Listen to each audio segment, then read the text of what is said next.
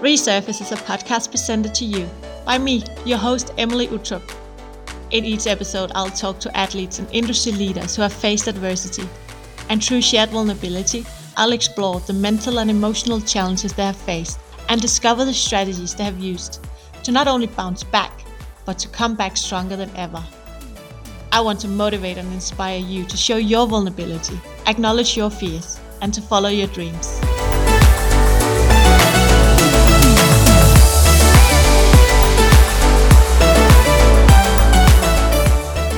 Everybody, welcome to my first episode of Resurface.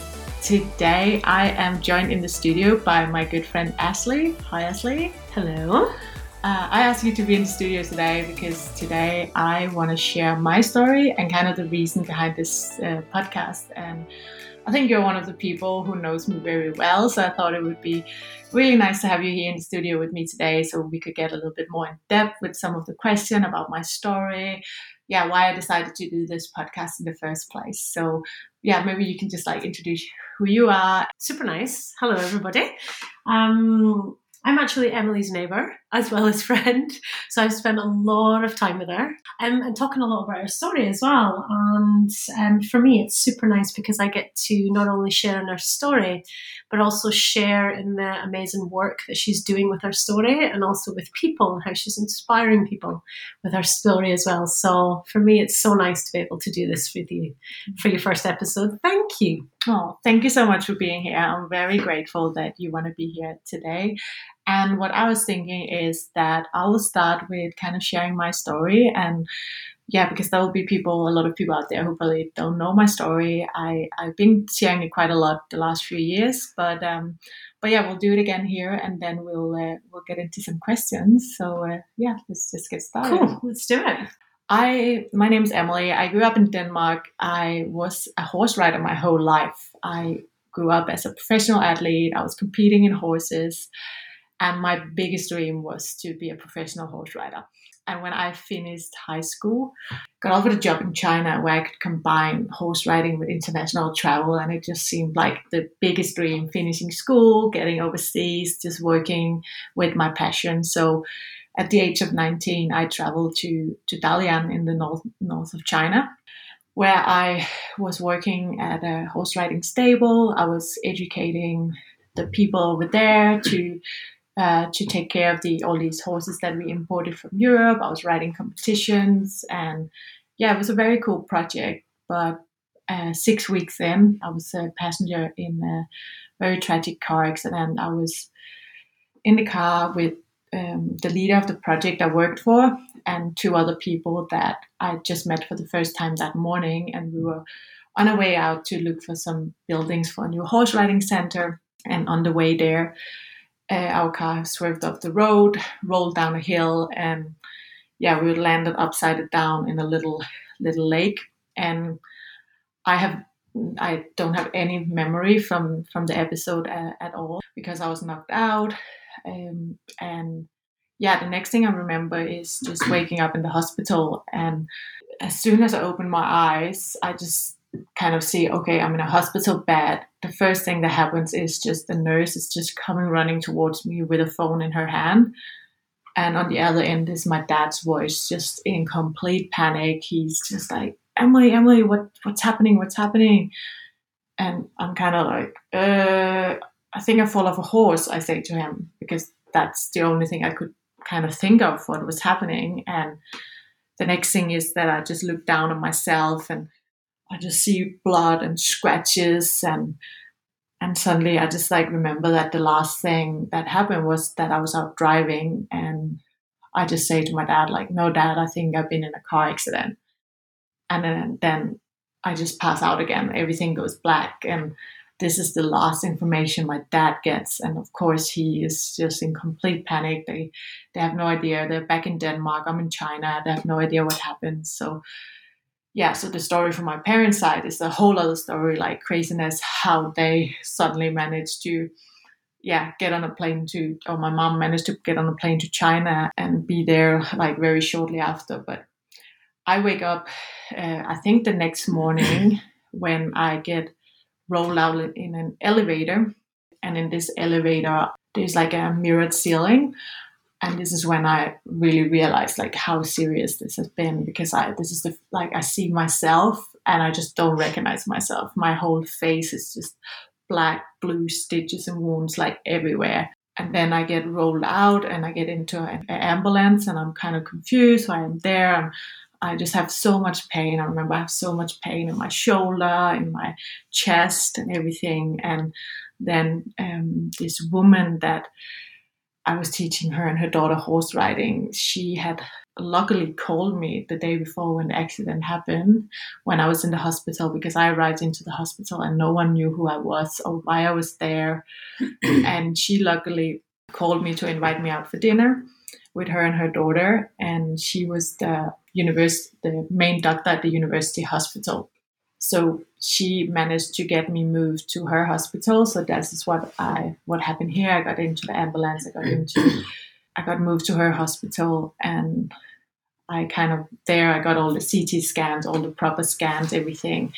Uh, and I remember just sleeping a lot and suddenly I wake up and my mom is just there. She's standing there in the in the room and of course I'm just crying, crying and yeah, it was really weird and I remember like when I woke up the other times all the time asked everybody like what happened to the other people? What happened to the other people in the car? And no one was tell me anything. They would just be like, "Oh, you don't have to worry about that." And and then when when my mom comes, the one of the first thing I asked her is like, "What happened to the other guys?" And my mom then tells me that my boss he had passed away on the way to, to the hospital in the ambulance and one of the other passengers had died instantly and of course like my whole world just like falls apart here because I had no idea how to handle that. Yeah, that was a very, very tough time. I had to stay in China for another, I think, three weeks because I had a lot of internal bleedings.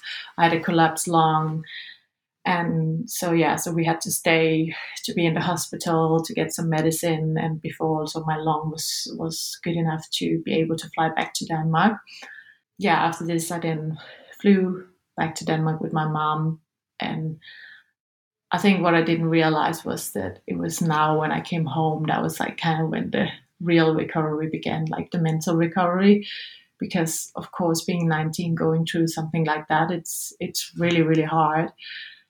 And but I was also somehow I was very determined to just try to to forget about it, like because it was like somehow it was like okay, it all happened in China. I just want to forget about it. I want to move on with my life, like it never happened because it was it was too hard to think about. It was too hard to sit with those feelings. So I quite quickly like decided that I just wanted to pack that part of my life in and not think about it. And I even like deleted a lot of pictures I had from China and just to try to not remind myself of it. I was quickly I was I was determined to not be afraid of traveling again because traveling had always been this really big dream of mine together with horse riding. That was something I always knew I wanted to combine. Um, so I started looking into, oh, how could I go traveling again? And, but at the same time, I also started to get back, and I was really like quickly like, okay, I want just want to get back into horse riding again. I want to start competing. I did that. I remember already four months after the accident, I did my first competition, my first horse riding competition, and it didn't go very well. And for the first time in my life, I just didn't care and it just suddenly didn't feel important anymore.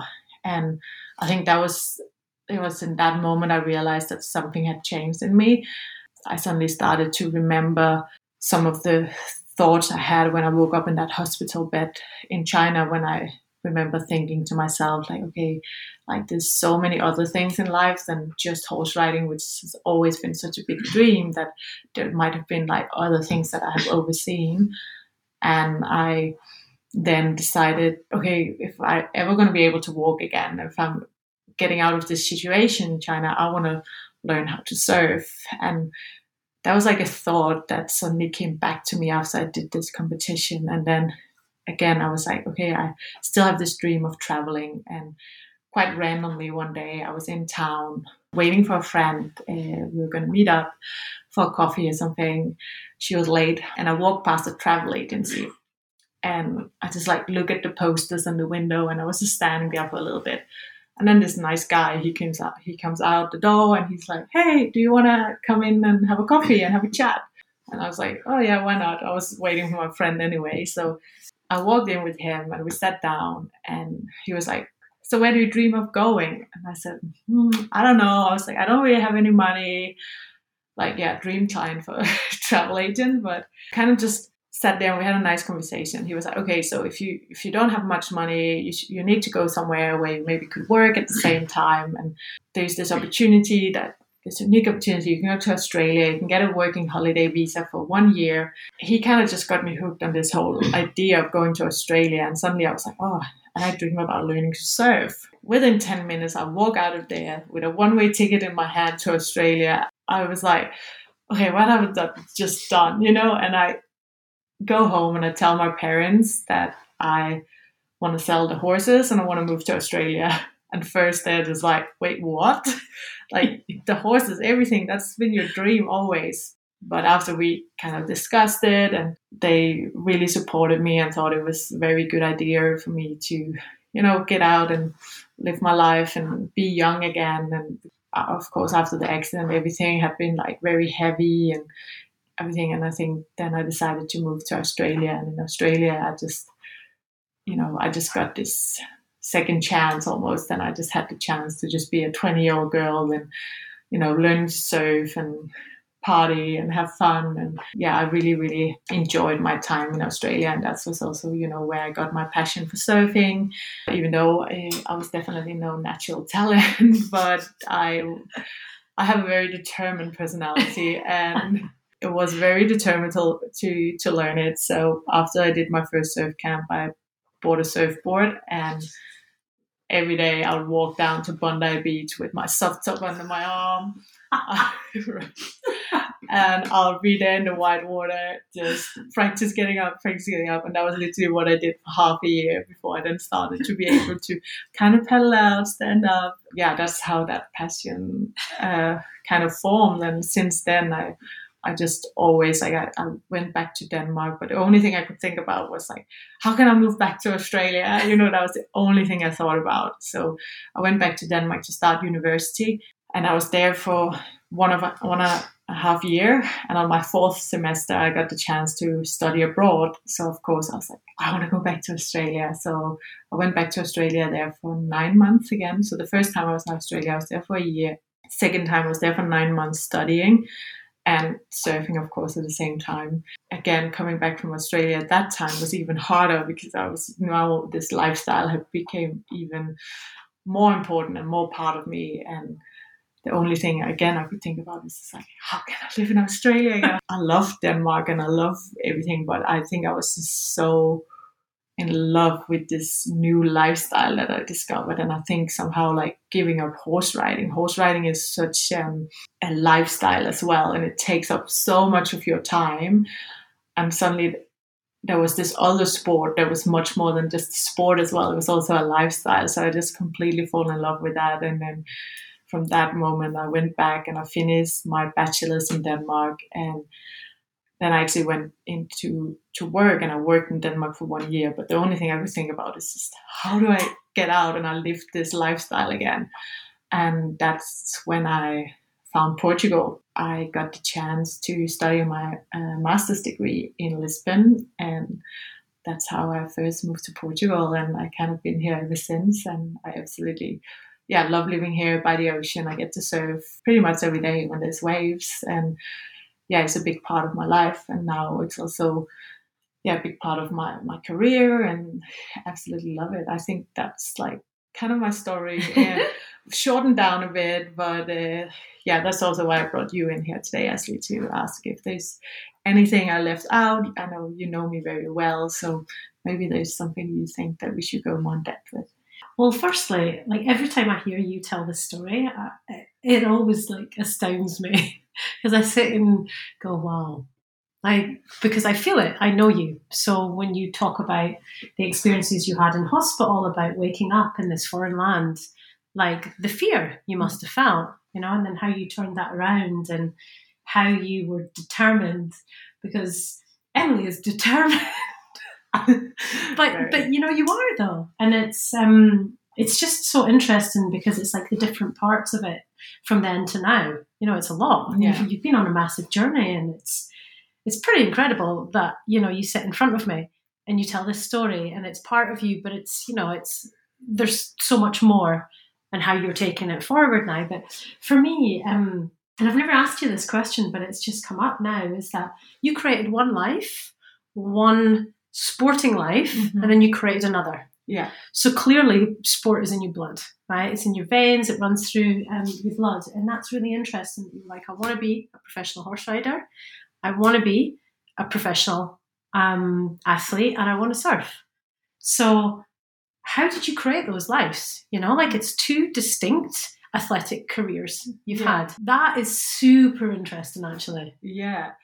Yeah. Completely different as well. I know. By the way, yeah, they're very different. And sometimes I don't even know. Like I think growing up, like I I didn't grow up with parents who were into horses at Yeah. all. Like we always been a very sporty family and I always grew up with a lot of different sports and both my mom and dad and my brother they are very athletic and my brother was like a junior pro uh, golf player and I went into to horse riding yeah, for me it was a hobby, but it was just more than a hobby, and it was something like I just loved it so much. I, I loved, you know, I loved competing. I loved hmm. the the feeling it gave me. So I just always knew that okay, when I finish high school, like when I get that degree, I'm gonna I'm gonna give it a chance and go Yeah. all, all in.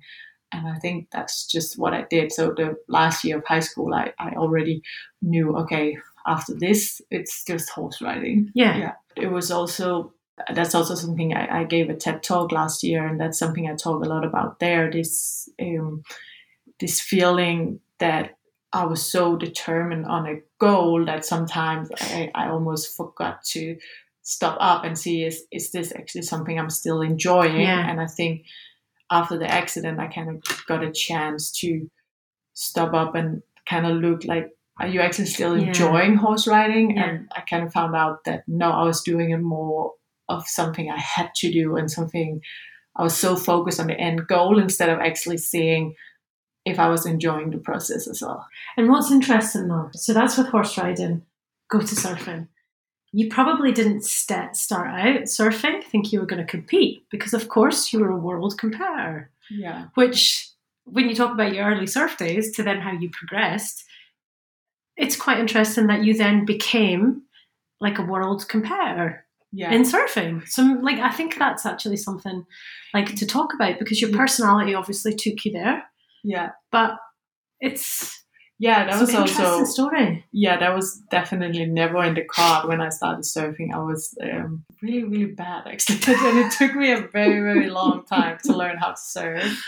But again, with many things, I was very like I was very focused, and I and I put a lot of time and effort Yeah. into it. And when I was in Australia, but then after Australia, I kind of started getting into the surf community in Denmark. Hmm. and in Denmark, there was we were having starting to set up the Danish tour, the Scandinavian tour, Mm. and the whole surf community in Scandinavia was just starting to get bigger and bigger, and a lot of people started to compete, and it was just it was just a very like kind of safe place to start like to try your first competition Hmm. because you know no one was amazing surfers Yeah. and it was not about being an amazing surfer it was more about the community feeling about it Yeah. so i did a few competitions there and then i moved to portugal to study my masters when i moved to portugal i was working the summer as a surf instructor before i started university and here there was this australian guy jason he was working with me at the surf camp as a surf instructor as well and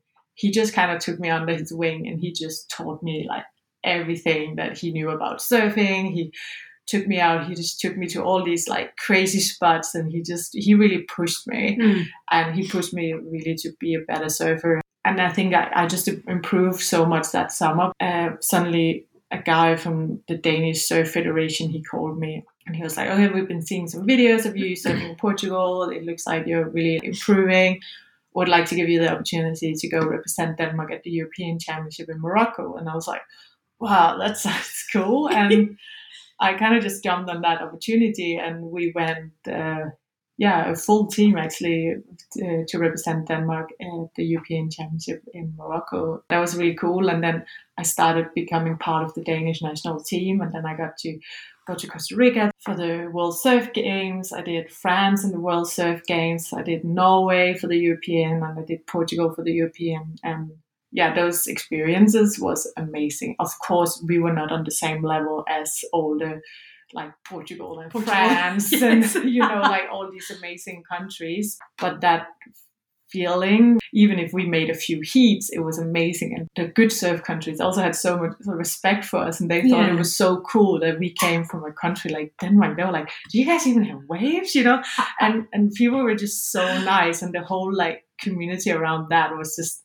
amazing yeah. and that really made me enjoy competing yeah. and I also started competing then at these like regional tour in Portugal where so like nice. learned a lot of like the Portuguese girls and surf with them. And mm. yeah, it was it was a really cool experience. Yeah, I can imagine. And It would be nice to compete again. That's cool. Now it's been I don't think I've been competing since the beginning of COVID. Yeah. That's kind of I did the European just before COVID and I, since then I haven't really now my focus is a bit elsewhere. Yeah. But um but yeah, if I got the chance, I'll probably still do it. Like the those, yeah, the the world, the World Cup and the Europeans and this with all the countries is a really special feeling, which yeah. is really cool. So nice. And um, so talking about your story now, no, um, I think it's really interesting for people to know um, about the fact that you have been a competitive athlete in two very different sports because that is part of who you are as well, and yeah. the fact that you're taking your story and sharing it with people for a reason right? You want to inspire people that actually you can have these crazy dreams and then they turn into reality and you end up competing. Yeah. Like that's one of the things I love so much. But um the determination, the never giving up, mm-hmm. that's something you never do. You never give up. Seriously. and it's it's interesting, you know, like the strength, the the vulnerability, the growth you went through, like vulnerability and learning a new sport as well, because it's super humbling. Oh, yeah. Um, and you constantly get beat down, so you have to never give up. And this mindset that you have, I think, is something quite interesting um, mm-hmm. to talk about because you're on your, you know, when, when you're doing sport or you're doing like a, an independent sport, not a team sport. Yeah. So you yourself have to make yourself get up every day and go and do it. You yourself had to live through this experience and turn it into something else, which meant you had to dig really deep. Yeah. All your fears came up what if I can't do this? Am I ever going to get better? What what does the future look like? Yeah. How did you like? How do you grasp that? How do you remain grounded mm-hmm. and true to yourself? You know, in your heart, but then also who you are and what you want, because that's a lot. Yeah. Like, how do you take put one's foot in front of the other with all of that going on? I think one of the first step that I really did, you know, also like obviously going to Australia after just being like only 10 months after mm, being this horrible huge. accident in China was like a really, really big thing. And it was like one of the scariest things. I was did you feel done. sick in your stomach? Like, oh, I was like, I remember the night before I was leaving, I was crying so much. Like, I remember saying goodbye to my parents oh. in the oh. airport. It was the most horrible thing. You know, I was so scared. Like, I was yeah. terrified. But I think one of the the things that I really was like, okay, I'm terrified. I had to really acknowledge my yeah. fears. You know, I really had to be like, okay, I'm terrified, but I can either let the fear consume me and sit here yeah. in Denmark, be saved, be, or I can acknowledge that fear and say, okay, I'm terrified, but yeah. I'm going to try to do it anyway. Yeah. And that's what I choose to do. You know, I choose to really acknowledge that fear and say, okay, I'm really terrified of that, but I'm going to give it a go. Yeah. You know, I'm going to do it anyway. And like, because it took me a very long time to open up about my story and tell yeah, it openly yeah. and stuff. So I was carrying it a lot on the inside the first mm. many years, like the first seven years. At the same time, I was very aware of how I was feeling yeah. myself all the time. And I was very open to family about it and for example, I knew also, you know, how hard it was for my parents that I was leaving again, mm. but they were very supportive because they also thought it was good for me. I was just very aware, like every morning I would send them a message, be like, hey, I'm doing mm, good, you know, so or cute. every night just to make yeah, something yeah. that could make them feel more comfortable and me as well, because I was, you know, also having fears the other way. So it was like staying in touch a lot that gave me kind of the confidence to be there and be present in Australia. Yeah, it's I can't imagine. But you probably did. You just land, and all of a sudden, it all went away when you landed in Australia, and you you started to feel safer mm. in your decision, or of course, like I think leading up, you're very nervous because you yes. did. I had when I went to Australia the first time, I had no idea what Australia was like. I thought it was like the outback and the kangaroo. You know, I, I, had no idea like Sydney was this big, amazing city. And, you know, I had no idea what to expect. I never dreamt about going to Australia. It was just kind of, it happened. And, you know, then getting there, of course, you feel a bit more safe. I still had like lots of fear around it. And there was just trying to cope with that my own way, like staying a lot in touch with my family and but also like it really helped me to start surfing because that was like a mm. place where I was like surfing just requires you to be 100% present right like in what you're doing and I think so that really helped me in that process as well um so sport let's talk about sport then in your life mm. because as you said um, surfing really helped you with that and sport all kinds of sports are such a big part of your life so for you it clearly has such a you have such a strong connection to sport. It's very much a part of who you are. We don't give labels, but it's very mm. much a part of yeah. who you are. Um, and the power of sport has given you so much. So talk about that a little bit. Yeah, I think sport, you know, as I said, like it's always been like a huge part of my family, even before also horse riding growing up. And I've always been very interested in athletes' stories and about. I remember when I was a kid, I would like read books about like sports psychology, how you could improve in in different areas to improve your, your game or your sport or mm-hmm. your performance.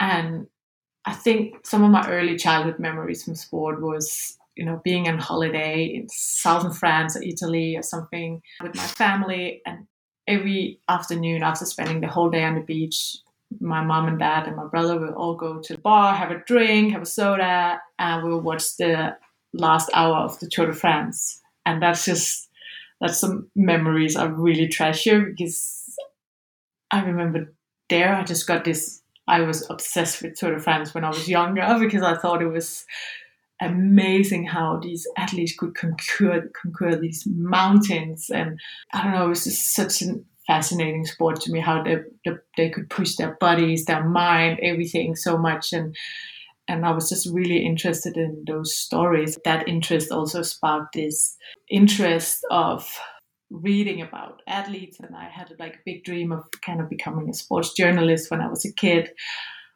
And like even growing up in high school and stuff like that, I was like, okay, if I'm not going to make it as a professional horse rider, this is what I mm. want to do. I want to work with sports. I want to work with athletes, and so I think it's always been there on of course doing my own sport with horse riding, but then I was always also interested in other sports, whether that was Tour de France, football, or handball, or yeah, whatever sport it was. Uh, it always interested me as well.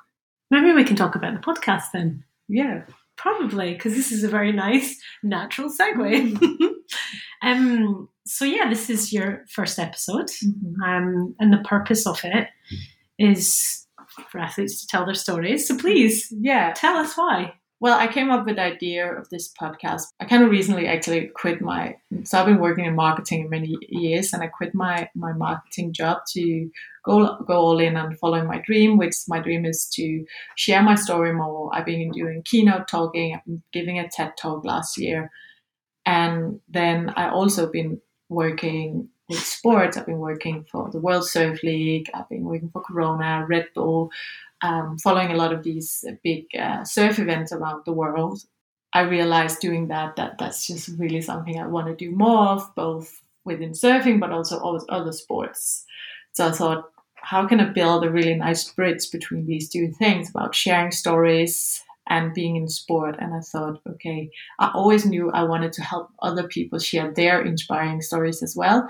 And what better way to do that than to do a podcast where I get athletes in who has some life changing story or been going through something or when we are very vulnerable like so i've been very vulnerable sharing my story and everything i've been going through. I feel like when you start to share that people also open up to you about stuff and that's i feel like i can use that to help other athletes who maybe want to share um, share their stories about something they have overcome or something they have been going through. So that's kind of where the idea came, and and just also talking to some athletes about the idea who thought it was a really good idea, who was yeah very interested to be on the hmm. podcast mm. as well because they also would like uh, a space to share their story.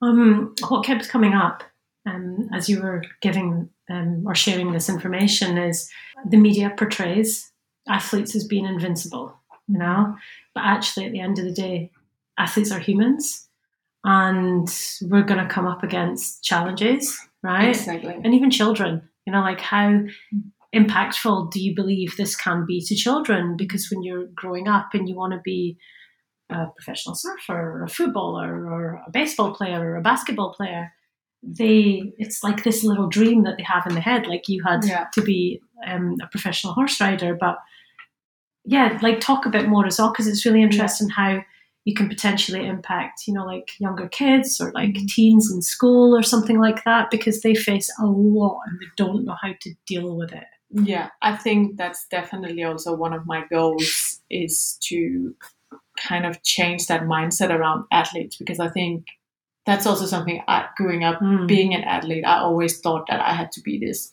tomboy like i had to be strong. I never want to show vulnerability because that's you know as an athlete you're always portrayed portrayed as these like really strong people who don't show weakness. But i really learned after sharing my story that you know sharing vulnerability is just like a massive strength. And i want to inspire people in general to you know be more vulnerable and share like what they're going through and stuff like that because i think we can we create way better relationships when we are vulnerable and we want to share these things as well. What i also been doing with my keynote is that i've been going a lot out to high schools and i've been talking to teenagers about it because i feel like i have a very important message to share with these teenagers who I don't think it's easy to be a teenager nowadays. There's a lot of lot of pressure, different ways, social media, all dealing with a lot of perfection and stuff like that. So it's been really important for me to go out there and share my stories and my vulnerability. And often I get really good feedback from the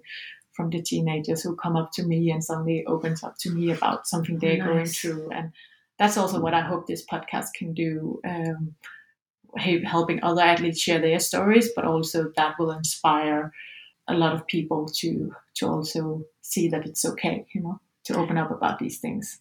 Do you remember the first person, athlete, who shared their story that inspired you? Yes, I clearly remember the person who really inspired me to also go out there and share my story.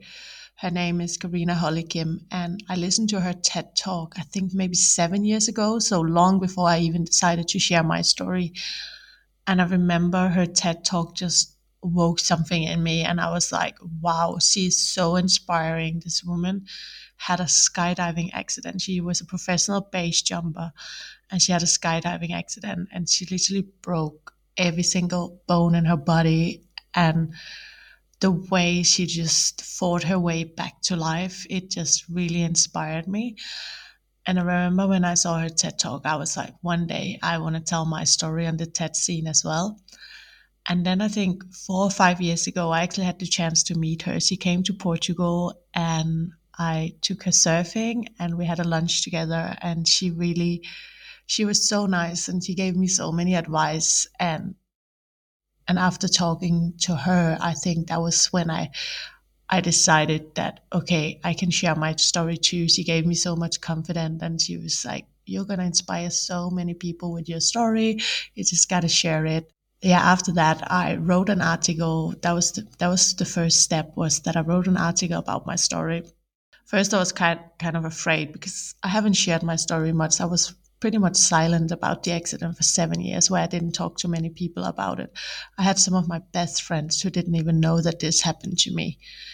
The first thing I did after writing the article was to send it to my parents, and they just called me back crying and was like, This is so beautiful. You have to share this.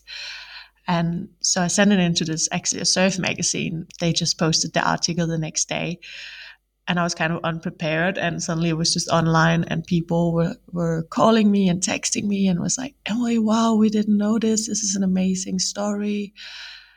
And a few months after the story got picked up by Huffington Post, who then posted the article uh, on their site. And after they posted it, it went crazy. I got contacted by so many people who felt inspired by my story. They reached out to me with stories that has nothing to do with my story, but everything to do with just opening up and being vulnerable. And yeah, it was just a really amazing experience. And I think from that moment, I knew that I want to sh- share my story more, but I also want to help other people share their stories. And that was kind of the journey to this podcast. The other question I would ask you about um, after you go through an experience and you go through the growth stage, teachers are really important. Mm-hmm. How how do the teachers to enable growth and progress and transition and following your dreams and that kind of stuff? How how do you like see where like the teachers help you in this process as well? Like who has been my teacher? Like so? say a mindset teacher or someone who worked in terms of helping you like follow your dreams and your goals people that you look up to who mm. inspire you like doesn't have to be a physical teacher but there's you know we can't do this alone mm. we need help yeah because that's what this podcast is as well right sharing for inspiration and mm-hmm. who are the additional people that help you yeah i think i had I think I had a lot of teachers on this journey. I had so many amazing people inspiring me, uh, supporting me, and believing in what I was doing. And I think, first of all, of course, my family, my parents has been a huge support. And they also inspire me a lot the way they are living and the way they are following their dreams. So they have definitely been a huge inspiration for me. And but I also think the last few years, um, one of my big teachers have definitely been my speaker coach. She has really helped me a lot. Um, Ioana, shout out to you. We got in touch in 2020 when I joined one of her speaker courses. And the journey I've been on with her has been amazing. She has helped me so much transform as a speaker, but also just helped me really dig deep into my story. When we were preparing for the TED talk, it was like every session was like a therapy session because we had to just dig deeper into my story than I ever done before. So she has definitely been a huge teacher of mine.